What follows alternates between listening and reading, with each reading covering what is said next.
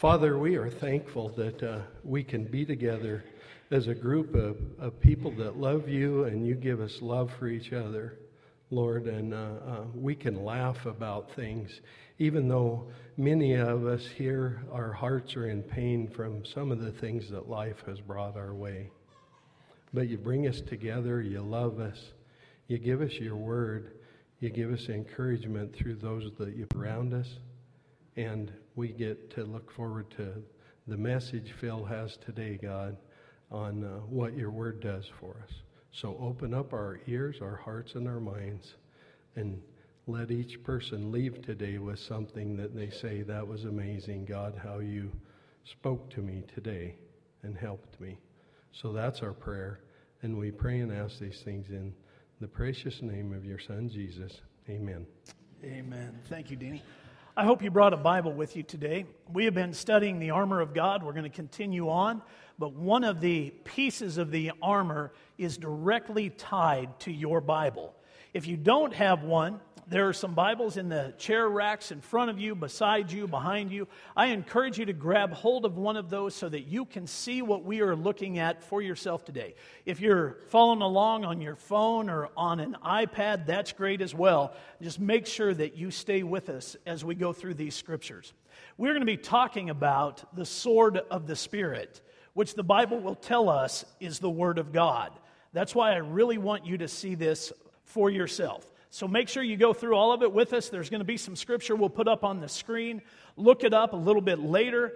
Get your, well, get your mind and your heart into the Word, and you will pick up the sword. And hopefully that will make sense to you as we go through the rest of this message.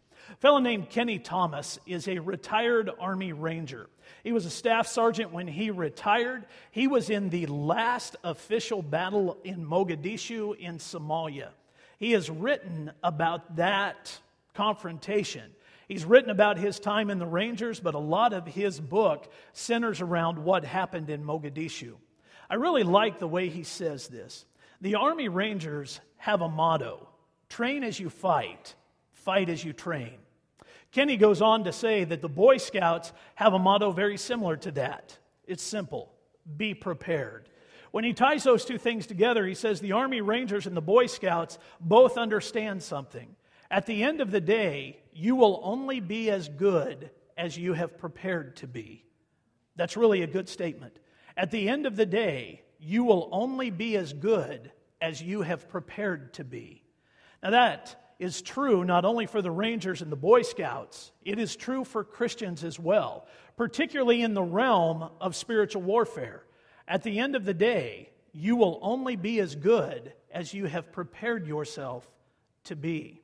Kind of reminds me of the story of the guy that went to New York City. He wanted to go to Carnegie Hall. He was driving all over the city. He couldn't find the place and got more and more lost as he went. And Finally, he saw a lady walking down the sidewalk carrying a violin case, and he thought to himself, if you're walking through New York City carrying a violin case, you're probably on your way to Carnegie Hall. So he rolled down his window and he asked that lady how to find Carnegie. She said, practice, and then just kept on walking. And that was it. Well, that's a good statement. She was thinking from her realm, that's how I'm getting to Carnegie Hall, and that's why I'm carrying this violin. And everybody else needs to do the same thing. You need to practice. Well, that is true even in the armor of God, but particularly with the sword of the Spirit. Let's go to the book of Ephesians again. If you've been with us the past few weeks, you know that we have been tearing apart this passage, looking at all kinds of different things. I want us to read it together once again, starting in verse 10 of chapter 6. Finally, be strong in the Lord and in the strength of his might. Put on the whole armor of God that you may be able to stand against the schemes of the devil. For we do not wrestle against flesh and blood, but against the rulers, against the authorities, against the cosmic powers over this present darkness, against the spiritual forces of evil in the heavenly places. Now, there, Paul has just laid out for us what the battle looks like. It is raging in the heavenly realms and we need to be prepared for it. Therefore, we put on the full armor of God. Listen to these. Verse 13. Therefore, take up the whole armor of God, that you may be able to withstand in the evil day, and having done all to stand firm, stand therefore, having fastened on the belt of truth, and having put on the breastplate of righteousness, and as shoes for your feet, having put on the readiness given by the gospel of peace. In all circumstances, take up the shield of faith, which with, with which you can extinguish all the flaming darts of the evil one, and take the helmet of salvation. Now, up to this point, all of the pieces of the armor that Paul is detailing seem to be somewhat passive. We pick them up, we put them on. They're tied together with the belt of truth, the breastplate of righteousness, rest against it. Our feet are fitted with the readiness that comes through the gospel of the peace. We pick up the shield of faith. We put on the helmet of salvation, fairly passive. But now he's talking about a part of the armor that is anything but passive. It is a proactive weapon. This again is in verse 17.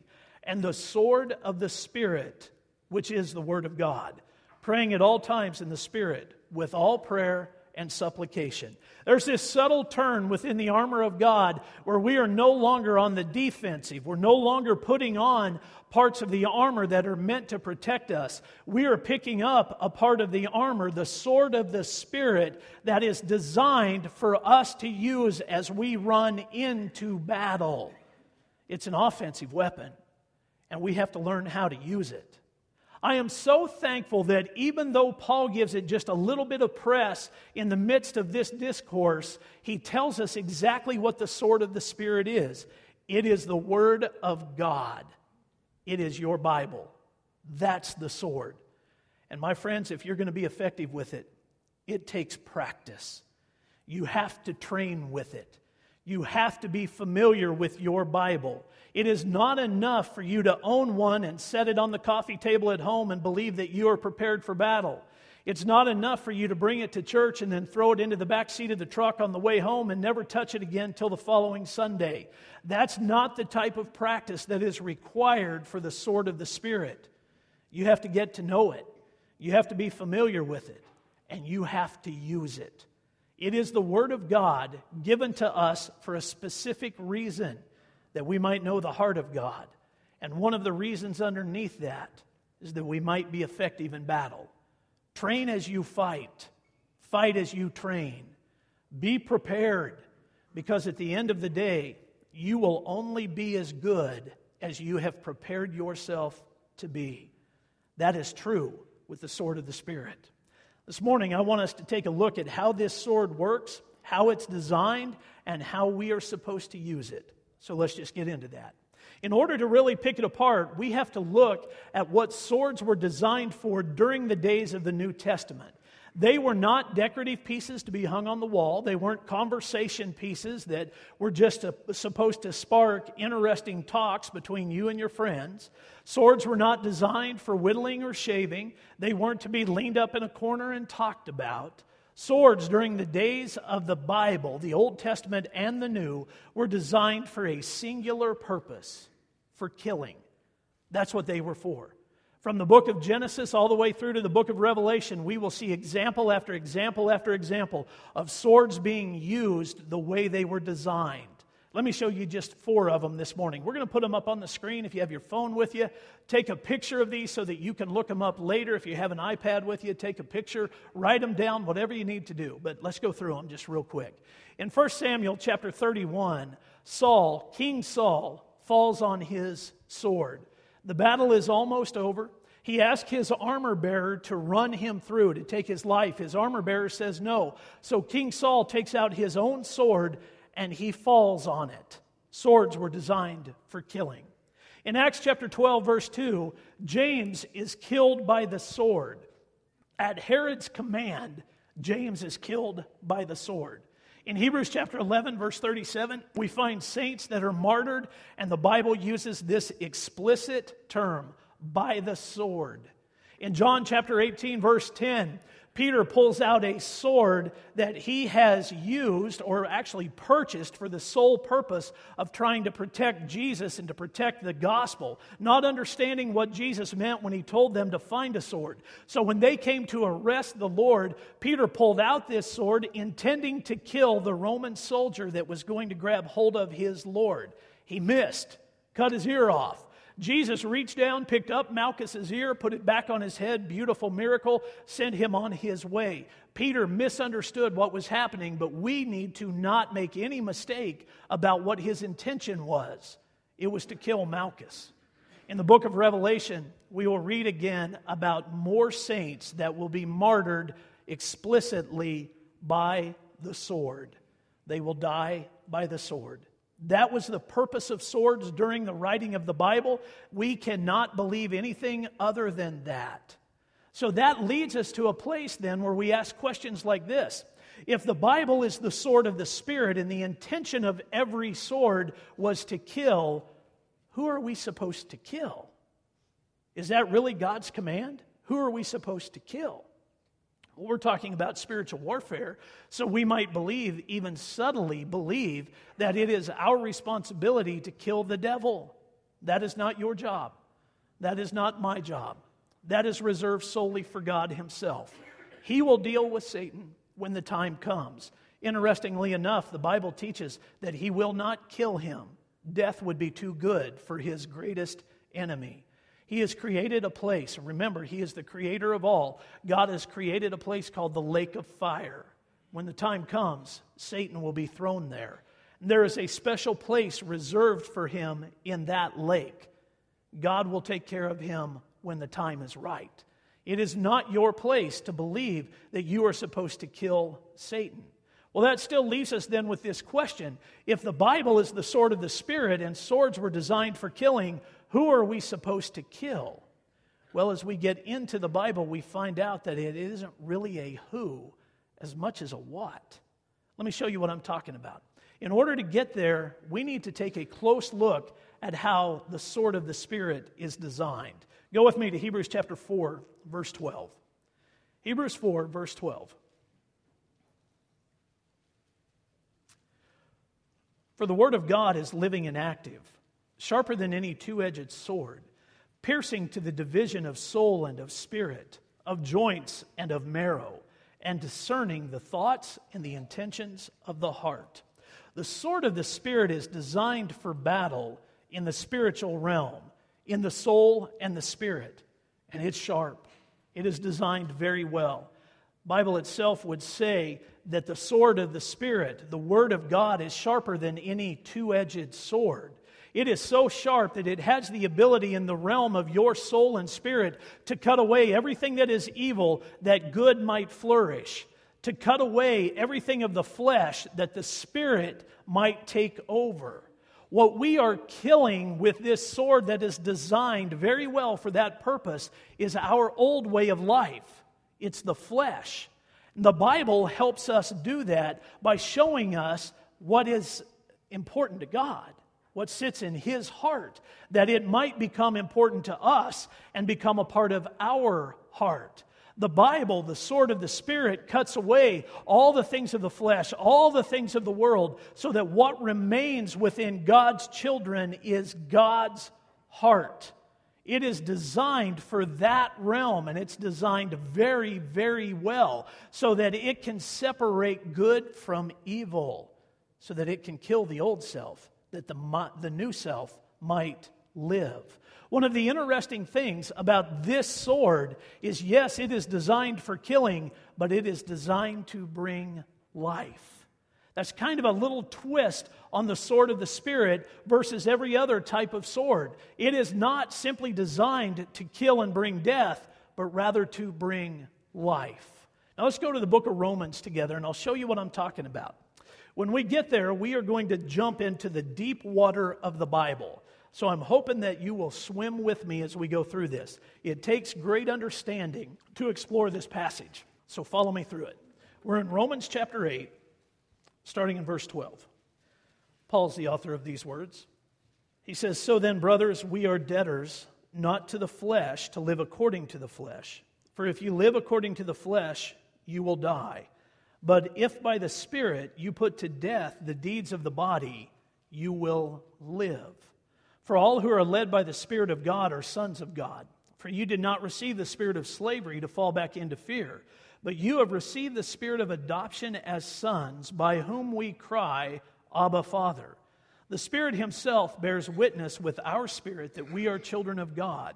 And if children, then heirs, heirs of God and fellow heirs with Christ, provided we suffer with Him in order that we may also be glorified with Him. Now go back with me to verse 12 and listen closely. So then, brothers, we are debtors, not to the flesh, to live according to the flesh. For if you live according to the flesh, you will die. But if by the Spirit you put to death the deeds of the body, you will live. Now, the sword of the Spirit is the Word of God. Paul's teaching that if by the Spirit, using this sword, our flesh dies, we will live. That's the design of this sword to bring life, to put to death the flesh, the old way of living, that you might live this new life in Christ. That's what we're after. The book of Ephesians shows us exactly what that looks like. Go back there with me to chapter 4. Ephesians chapter 4, verse 17. Now, this I say and testify in the Lord, that you must no longer walk as the Gentiles do in the futility of their minds. They are darkened in their understanding, alienated from the life of God because of the ignorance that is in them due to their hardness of heart. They have become callous and have given themselves up to sensuality, greedy to practice every kind of impurity. But that is not the way you learned Christ assuming that you have heard about him and were taught in him as the truth is in Jesus, to put off your old self, which belongs to your former manner of life and is corrupt through deceitful desires, and to be renewed in the spirit of your minds, and to put on the new self, created after the likeness of God in true righteousness and holiness. If you have learned about Christ, if you have accepted Jesus, then Paul is saying that your desire should be to become more and more like God, more and more like Him. That should be your goal, to become as righteous and as holy as you can. I want to remind you that righteousness simply means right standing with God. If you are in Christ, it is not enough for you to say, I just want to be saved. I just want to go to heaven. I just want to be forgiven for my sins. It is only enough when you can say, I want to be like Christ. I want to grow in that relationship so that when I stand before God, I can hear Him say, Well done, my good and faithful servant. That's the goal. And the sword of the Spirit, which is the Word of God, makes that possible for us. The sword of the Spirit is designed to kill the old person that the new person might live. And if you are in Christ, that should be your heart's desire. Well, you might say, That sounds great, preacher. It really does, but I don't know how that works. I don't know how to use this. You're talking about practicing. I, I don't have any idea how to pull that off. Well, I want to spend the remainder of our time helping you figure that out. But I do want you to know that a lot of the responsibility in figuring out how to use the Word of God rests on your shoulders. You can't expect other people to do it for you. You have got to spend enough time with God's Word that it becomes familiar to you so that you can become effective with it. You will only be as good as you have prepared yourself to be. So let me show you how to get started. It begins with what I refer to as developing an appetite for the Word of God. There are four places in the Bible where we are encouraged, or actually different people are encouraged, to literally eat the Word. We're going to just put them up here for you. Again, you can look these up later. I'm going to show you only one of them. The first one out of Ezekiel chapter 3. Now, if you brought your Bibles with you, I want you to turn there along with me. Ezekiel chapter 3 can be kind of a hard book to find. Go to the book of Jeremiah in the Old Testament. Turn right one book, you'll be in Ezekiel. If that doesn't help, Psalms is in the middle of your Bible. Go right to the middle and start turning right. You will run into Ezekiel. Ezekiel chapter 3, starting in verse 1. And he said to me, Son of man, eat whatever you find here. Eat this scroll and go speak to the house of Israel. So I opened my mouth, and he gave me this scroll to eat. And he said to me, Son of man, feed your belly with this scroll that I give you, and fill your stomach with it. Listen, then I ate it, and it was in my mouth as sweet as honey. God said to Ezekiel, I want you to physically consume this scroll. I want you to eat the Word of God. Well, we don't have to figuratively do that, but metaphorically, it still works. We have to consume the Word of God. And the only way that that's going to happen is for us to develop a craving for it, a desire for it. I desire meat every day. Every day. I don't believe that any day should go by without consuming meat. That's just a standard in our house and in my life. I have never developed a craving for broccoli. That is a vile weed that should not be consumed. But meat, I don't care. Fish, chicken, beef, doesn't matter. I have a strong desire for it, a craving for it, and I want it every day. You think about things that you would want to eat every day. I ask the guys I pray with on Sunday mornings to answer that question for me. Matt Warner said that if he could only choose one thing that he would eat every day for the rest of his life, it would be authentic Mexican food. He craves it. Jim England, if we were to ask him that question, would say a hamburger. He just wants to eat a hamburger every day, be perfectly happy eating a hamburger every day. Well, think just a minute about what you would eat if you had everything else removed from the menu and only one thing remained. What would you want? David Boulware? Pie. Pie. It would have to be pie. Deanie, what would it be for you?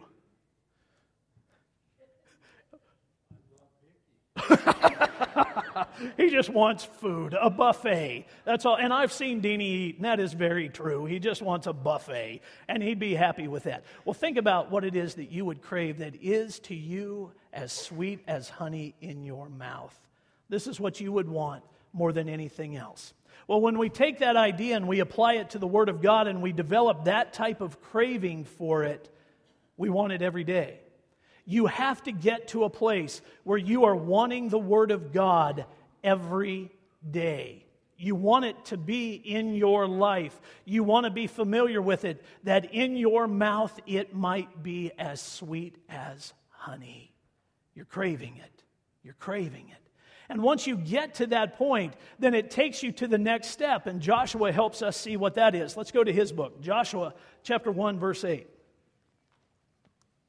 God says to Joshua, This book of the law, meaning the Bible, shall not depart from your mouth, but you shall meditate on it day and night, so that you may be careful to do according to all that is written in it. For then you will make your way prosperous, and you will have good success. Once you have developed a craving, it allows you to digest the Bible so that you can meditate on it day and night. It will be the first thing you think of in the morning and the last thing you think of at night. And then when you need it, it will come back just in the moments that you need it the most because you are so familiar with it. The only way we can get to the place where we are meditating on the Word of God day and night is to fall in love with it. It comes out of a love relationship. Wayne Basseri understands that pretty well. His love relationship is not with the Bible, it's with something else, evidenced in the company that he owns. Six years ago, Wayne started a manufacturing company for high end shotguns. He did that when the economy was not in a great place interviewer asked him, Why would you do this? Why would you start this business in this type of an economy? And Wayne said, Well, that's simple. I love shotguns. He didn't hesitate. He just said, I love shotguns. So I started manufacturing them and selling them along with a partner. Wayne says that his love of shotguns began when he was pretty young. He grew up hunting ducks in Louisiana, and after that, he became a competitive skeet shooter, professional competitive skeet shooter. He describes himself this way He was too good to quit not good enough to win. Isn't that an interesting description? He was too good to quit not good enough to win. But he wanted to make money out of this passion that he had deep within him. So he started this business, this manufacturing business. Wayne goes on to say that his love affair with shotguns actually began very early. He remembers it this way His father came to him and told him that he had a surprise for him. Picked him up one day after school, said, Got a surprise for you. Wayne said, Is it a shotgun? And his dad said, No, it's a baby sister. Wayne said, Believe I'd rather have the shotgun. A few months later, his parents surprised him, gave him a, a Sears pump shotgun, and he fell in love from that moment forward. He held that shotgun every day, threw it up on his shoulder. No seasons were open. He couldn't go shoot anything, but he practiced all the time, throwing it up on his shoulder and visualizing the birds in front of him. He would tear it apart and clean it and put it back together. And he even says that he slept with that shotgun. His mother was kind of concerned about that, said to his father, He's sleeping with his shotgun. Is that a problem? His dad said, That's a man thing. The boy will be fine. And they just left him sleeping with the shotgun. He loved everything about it. We can apply the same idea to the Word of God when we are holding it all the time, when we are practicing with it, when we're tearing it apart and getting into it, when we are developing an understanding for it. And there are all kinds of resources that will help because I'm not ignorant to the fact that a lot of people say it's hard to understand to just open up and start reading. Well, you're going to have to have some other resources, and there are many that can help. A lot of them are online and easy to get a hold of today that will help you understand what you are reading. But it's never going to matter until you are holding it in your hands all the time sleeping with it, carrying it everywhere with you, so that you have a love relationship with the Word of God. It is the gateway to a love relationship with God. Pay attention to what the book says. Pay attention to what God says through it. You meditate on it day and night so that you may be careful to do all that is written in it. Then you will be prosperous and successful. Pay attention to the Word of God. Get familiar with it digest it. Once you have that craving for it and it is in your mouth as sweet as honey, digest it, meditate on it. And then you will find yourself in a place of spiritual battle where you can pick up the sword of the Spirit. I'm going to let King David take over the teaching part on this. It's a simple verse that is full of great wisdom and power. Book of Psalms, chapter 119, verse 11. Psalm 119, 11. David says, I have stored up your word in my heart that I might not sin against you. Once you have craved the word of God and it has found its way to your lips, and you have digested it and you are meditating on it day and night, and you are finding the prosperous life that God promises by following His word. And the sword is cutting away all of the flesh, and the spirit is thriving. All of those things are happening.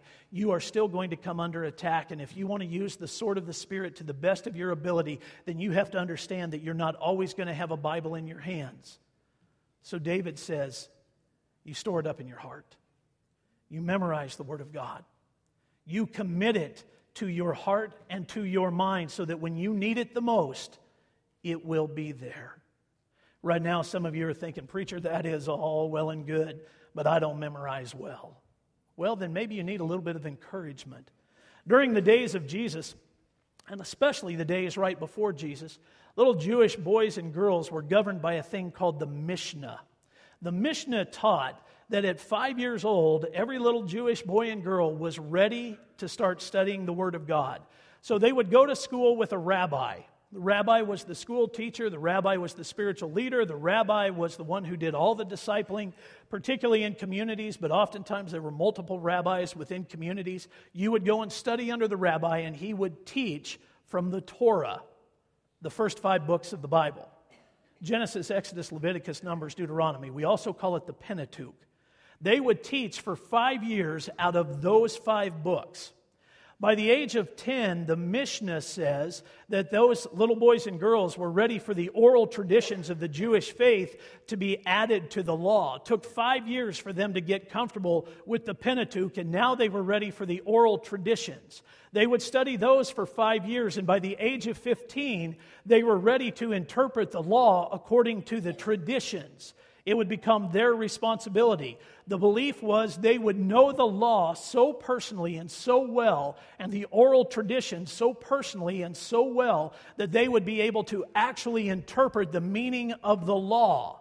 By the age of 18, the Mishnah taught that they should get married. By the age of 20, they should choose a career. And by the age of 30, they should be developing people underneath them understanding the law and the career path that they chose. And the key to all of that is this, according to the Mishnah. By the age of 10, every little Jewish boy and girl would have memorized the first five books of the Old Testament verbatim. Genesis has 50 chapters in it, and they would know every word. Exodus has 31 chapters in it. They would know every word. Leviticus, Numbers, Deuteronomy, all five books would be memorized. The belief was that when it was so ingrained in them, they would walk according to the law because there would be no question about how they felt about certain things. They would know God's word. So if you think you struggle to memorize Scripture, just picture that. Start memorizing some Scripture.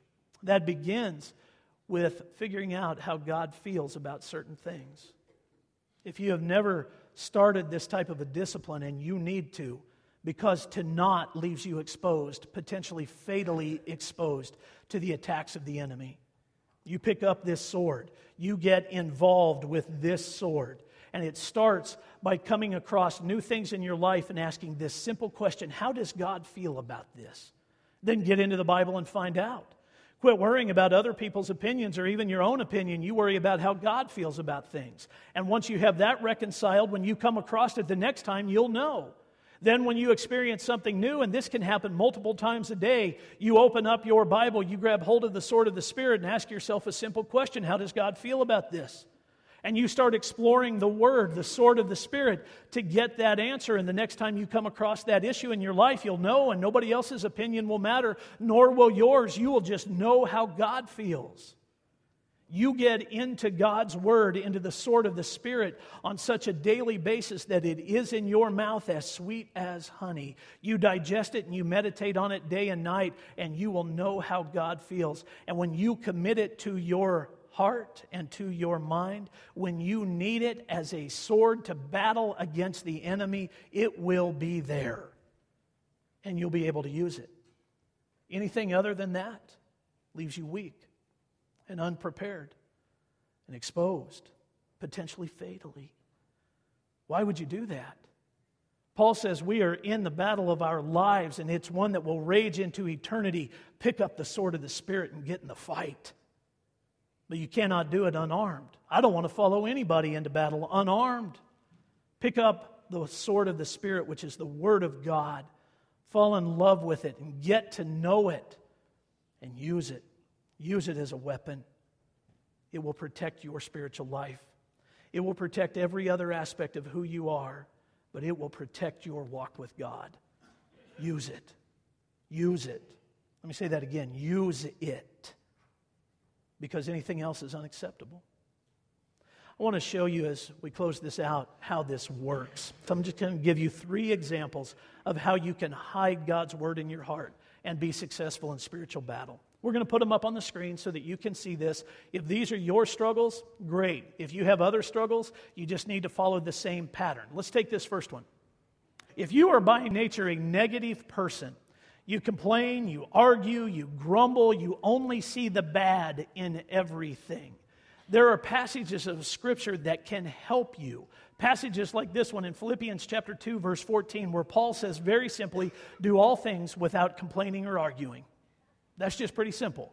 If you are a negative person and that is your default setting where you're always going to grumble against everything that's going on, then when you find yourself in one of those situations, you just pull out this verse this is a part of the sword of the Spirit, and you tell yourself, Nope, God wants me to do this without complaining or arguing. I'm not going to do that. I'm not going to be that person that grumbles against everything because God doesn't want that in my life, and I have the sword to help cut that away. Cut it away and let the Spirit rise up. Maybe your struggle is with lust or pornography, and you need a passage of Scripture that can help you through it. Still, in the book of Philippians, there's a great passage to help. This is in chapter 4, verse 8, where Paul says, Whatever is pure, whatever is holy, whatever is right, think about such things. Rather than thinking about all of these other fleshly things that are surrounding you, whatever is pure, whatever is holy, whatever is right. In the moments of temptation, you pull that sword out and you say it over and over and over again. Whatever's pure, whatever's holy, whatever's right, that's where my mind's going to go, not here. I'm not going to let my computer screen dictate what is happening in my life. I'm going to let the Word of God dictate those things. Maybe your battle is not with either of those issues. Maybe your battle is with your tongue. You speak words of anger and disrespect all the time or you have coarse words that come flying out of your mouth all the time, joking, and, and you hide it under that, that you're just joking, but they're jokes that would offend God, and you want to stop that pattern, or you want to change your language. Well, there are passages of Scripture that help with that, like this one in James chapter 3. Listen to what he says, starting in verse 2. For we all stumble in many ways, and if anyone does not stumble in what he says, he is a perfect man able also to bridle his whole body. If we put bits into the mouths of horses so that they obey us, we guide their whole bodies as well. Look at the ships also. Though they are so large and are driven by strong winds, they are guided by a very small rudder wherever the pilot directs. So also the tongue is a small member, yet it boasts of great things. Well, if we're going to control that tongue, if it's going to be like a bit in the mouth of a horse, we have to know what it looks like. So here you go, verse 9. With it we bless our Lord and Father, and with it we curse people who are made in the likeness of God. Every time we open our mouth, there is a choice. I will either tear people down or I will bless God. I will either curse or I will bless God. In that moment where you're thinking about the former, choose the latter. I'm going to bless God. You memorize chapter 3, verse 9 of the book of James, and James will help you in those moments so that in that point of temptation, you're able to say, I better choose blessing God. I better choose praises because anything else is contrary to Him, and I don't want to do it. That's the way it works. Find the passages that you need, and you hide them in your heart. You store them up in your heart that you might not sin against God. And when you need it, you draw the sword of the Spirit, which is the Word of God, and you hold the enemy at bay and live the victory. Live. That's the key. Don't die. Live.